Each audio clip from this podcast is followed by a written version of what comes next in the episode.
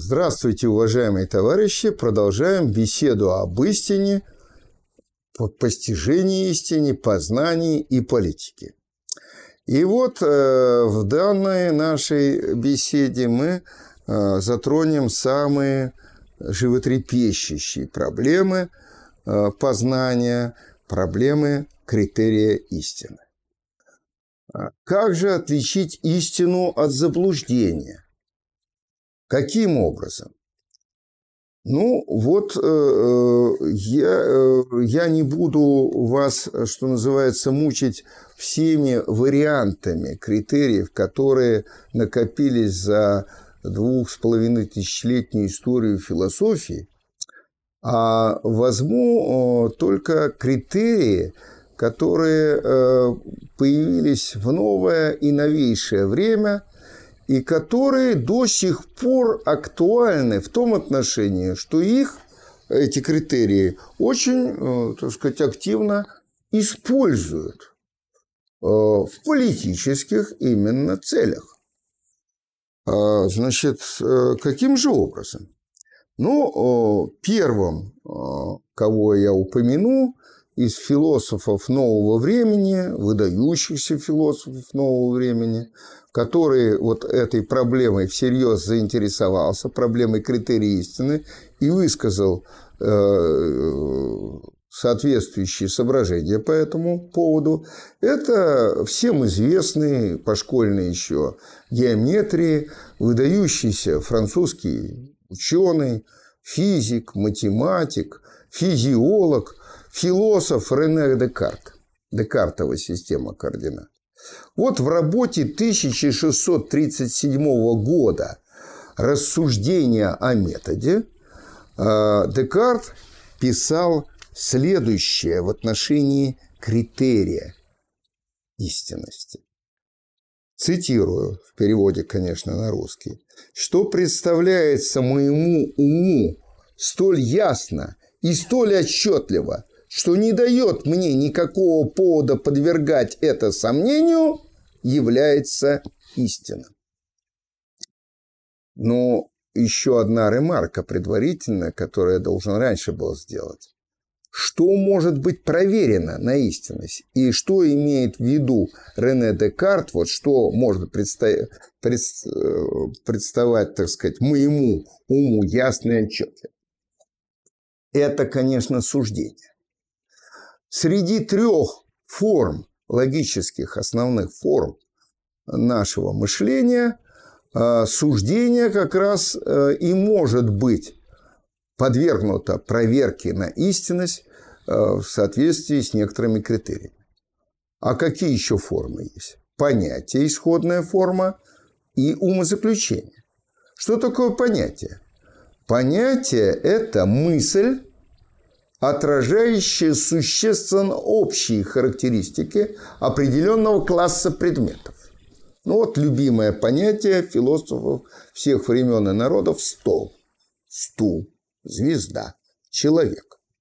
Как видите, тут понятию еще придано слово, а, потому что мыслим мы на определенном конкретном языке. Но слово лишь знак. Слово ничего не отражает, понятие отражает. Но вот заметьте, понятие мы не можем проверить на истинность. А, ну вот я произношу слово «стол», за ним стоит понятие «стол». Ну и что? Я же не утверждаю, что вот, скажем, вот этот предмет – это стол. Вот тогда это будет суждение, тогда его можно проверить на истинность. Или вот этот предмет, за которым я сужу, это стол, да? Или что-то другое. Я просто произношу стол, стул, человек, видеокамера, при помощи которой мы с вами сейчас общаемся. А, значит, эти понятия, вот как и любые другие понятия, на истинность не могут быть проверены. Хотя, еще раз я говорю, они представляют собой отражение, каждое из этих понятий, существенно общих характеристик определенного класса предметов да? а, а, ну вот столов, видеокамер и так далее. А вот суждение – это уже связь понятий, в которой связи нечто утверждается или отрицается в отношении одного из минимум двух понятий, э, присутствующих в суждении. Ну вот вернусь э, к этому хрестоматийному простому варианту. Это стол. Вот это уже суждение. Понятие «это» выступает здесь в качестве субъекта, но не познания, а субъекта суждения. Субъект суждения – это понятие, о котором нечто утверждается или отрицается. Стол – это предикат суждения, э, данного суждения. То есть это понятие, которое приписывается субъекту в качестве обозначения его субъекта сущности или смысла. Значит, я утверждаю, что это стол, но при этом я должен еще показать на какую-то вещь. Потому что понятие «это», оно, так, так сказать, остенсивное понятие, указательное, и суждение будет остенсивное. То есть ост, кость я должен пальцем указать на что-то и сказать, это стол или это не стол. Да? И вот это-то можно уже проверить на истинность. Может быть, я заблуждаюсь добровольно давая некий предмет за стол, который не является. Итак, э, прибегнем э, к э, критерию Декарта. Еще раз повторяю, что у него является истинным суждением, то, что представляется моему уму столь ясно и столь отчетливо, что не дает мне никакого повода подвергнуть это сомнению. Тут еще несколько э, таких э, водных замечаний по поводу термина «сомнение», очень важного для Декарта в его теории познания, в его. Декарт рассуждал следующим образом. Я могу, в этой же работе, кстати, рассуждение о методе, я могу сомневаться в чем угодно. Я могу сомневаться в собственном существовании. Но я не могу сомневаться в том, что я сомневаюсь я не могу мыслить, что я не мыслю. Поэтому исходное, чем я могу иметь дело, это как раз мое вот такое предположение. Я не могу сомневаться в том, что я сомневаюсь. Исходный момент э, отвер, э, отвергает вот это сомнение. И вот критерий ясность и отчетливость. Чего? суждение, но суждение выражено в каком-то словесном варианте, в предложении суждение выражается. Значит, если ясно и отчетливо мне, значит, все понятно. И вот это и есть истина, это суждение. Но сколько раз мы сталкиваемся в своей жизни, большой или не очень большой, ситуациями, когда мы, хватаясь за голову, говорим, как же я заблуждался, я же принимал вот этого человека, скажем, за искреннего, за правдивого, за э, патриота настоящего, а он оказался лжецом, негодяем, предателем и изменником. Да, я заблуждался, а я говорил, что этот человек там патриот. Таким образом, Э, как видите, вот моё, моя субъективная убежденность в истинности моих же собственных суждений – это не что иное, как субъективно идеалистический такой критерий истины. Э, э, суждение как бы обращено к, к тому, кто высказывает это суждение. Он абсолютно в этом убежден, значит, оно истина. Но слушающие-то его могут быть в этом абсолютно не убеждены. Напротив, они э, стыки, что называется, примут то или иное суждение, хотя вот автор суждения абсолютно в этом убежден. А, значит, тогда получается, с одной точки зрения это истина, с другой точки зрения это не истина, заблуждение или просто прямое искажение истины – Э, нарочитое, что является уже ложью. Да? Значит, э, вот возникает такая ситуация, в которой истину ты и не найдешь. Ну почему я об этом подробно рассказываю? Декарт, Декарт ведь это 17 век, вот середина 17 века, вот это высказывание об истине. Но оно до сих пор актуально. Почему?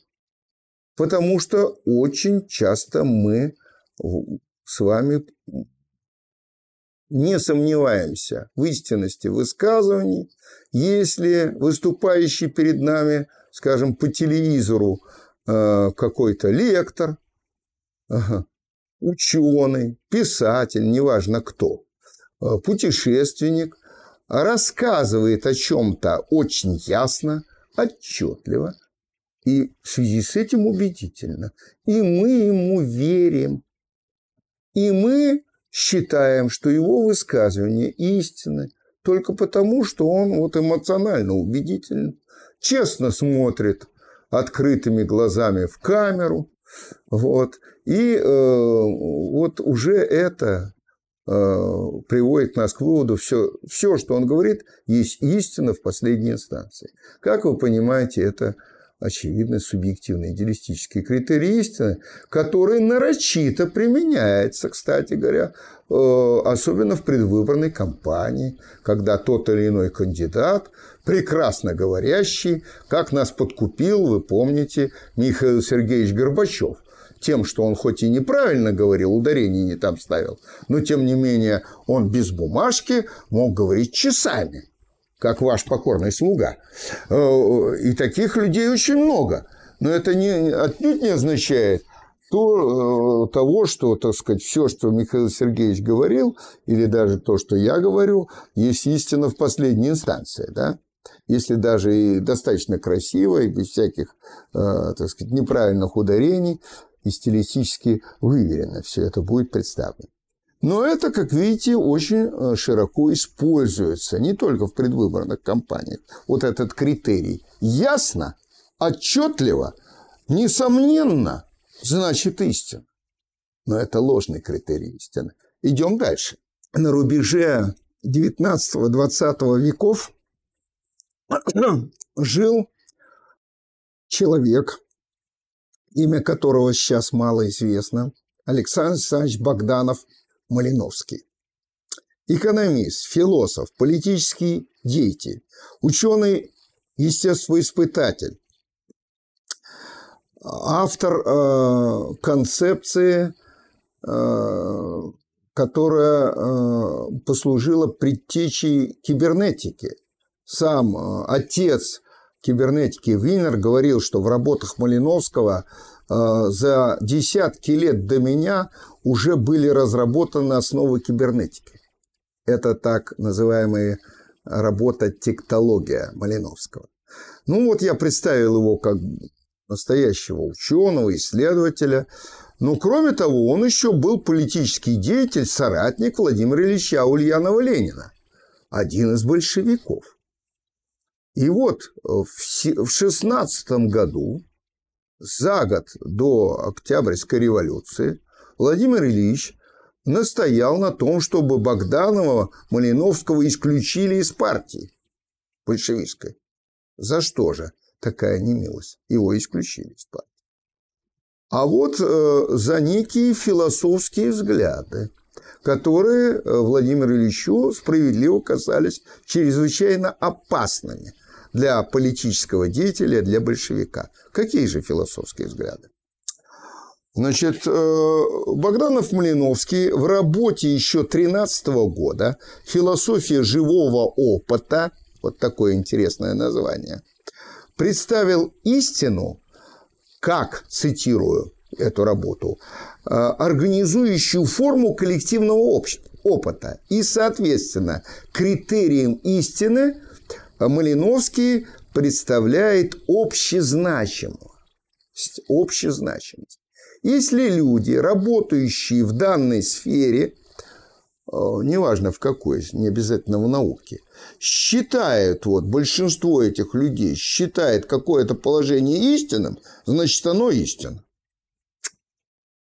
Таким образом, истину надо с точки зрения Малиновского ставить на голосование. И вот Владимир Ильич Ульянов, Ленин очень э, резко отнесся к такого рода предложению. он сразу назвал, что это ложная демократия. Ленин сказал, ложная демократия. Следование за большинством. Ибо большинство может заблуждаться. Насколько это актуально сегодня, вот предложение Малиновского? Весьма актуально.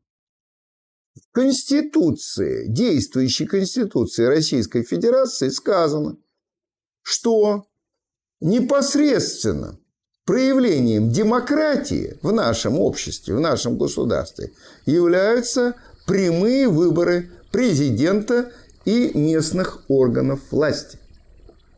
А что такое прямые выборы?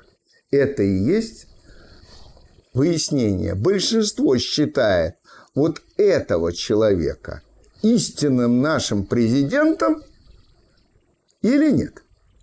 Или какую-то доктрину, ту же Конституцию, которая тоже ведь на плебисците была проведена, Конституция декабря 93 года. Вот это истинная наша Конституция. Да, большинство поддержало, значит, истина. А большинство и не читало эту Конституцию, а проголосовало. Точно так же, как большинство вообще и не знает какого-то человека, только в лицо, конечно, знает. Заметьте, голосуют обычно достаточно примелькавшиеся э, физиономии, так скажем, да? Вот, поэтому все претенденты на любой пост, даже вот э, в какой-то э, орган муниципальный, э, они обычно стараются так себя показать электорату, да, выступать перед ним часто и так далее, и тем самым, так сказать, привлечь на свою сторону, да. Но вот большинство, увы, ошибается. Ошибается вот в таком выборе, без выбора. Я по этому поводу студентам привожу такой, на мой взгляд, яркий пример. Э, вот представьте себе во времена э, Коперника всеевропейский референдум с одним только вопросом. Э, как считаете, Земля действительно обращается вокруг Солнца вместе с планетами, как считает нечестивый Коперник, или нет? Как вы понимаете, в таком плебисците Коперник бы получил сокрушительное поражение. Вот это и есть критика положения о том, что голосование большинства есть критерий и истины, и демократии. Если люди не знают, за что они голосуют, ну, понимаете, ставить э, на обсуждение всенародные проблемы квантовой механики – это глупо. Но ведь абсолютное большинство, и мы, кстати, об этом уже говорили, э, в политике разбирается ничуть не больше, чем в квантовой механике. Однако принимает участие в голосовании по выбору важных лиц или каких-то важных положений, так, вот, как Конституция, да, важного документа. Значит, вот э, таким образом мы раскритиковали эту позицию как позицию негодную. Да? Э, ну вот у нас еще несколько э, критериев. Я оставлю эти критерии для анализа на э, следующую встречу. Да? А на этом пока мы с вами прощаемся, будем отдыхать.